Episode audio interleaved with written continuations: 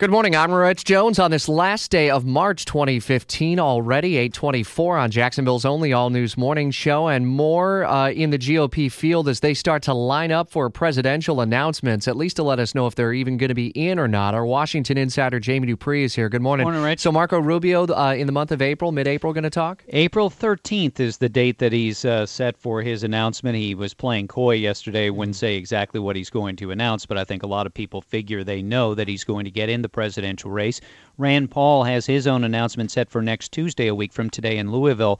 And I see, uh, you know, speaking of Rubio, if he runs for president, then a lot of people think he will not be running then for reelection.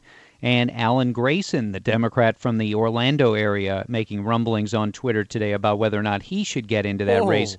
We already have one congressman, one Democrat, Patrick Murphy from the Palm Beach area, who's already announced he's going to seek Rubio's seat. Wouldn't Grayson be interesting? Just for the Uh, sound bites alone. Yeah, no, I, you know, he's an interesting guy. I talked to him a few weeks ago off the House floor about it, and I just got that sort of very quiet uh, kind of Alan Grayson thing where, hey, if I want to do it, I'll do it and I'll win. Interesting. I, you had mentioned in our last visit uh, in the six o'clock hour about this Quinnipiac poll, and uh, in Florida, Bush 45, Clinton 42. I wonder how that email controversy is affecting her. You know, it's brought her numbers down a little, but it hasn't really ruined her or anything. And then, you know, you look at this poll today. Jeb Bush does the best of all Republicans against Hillary Clinton in Florida.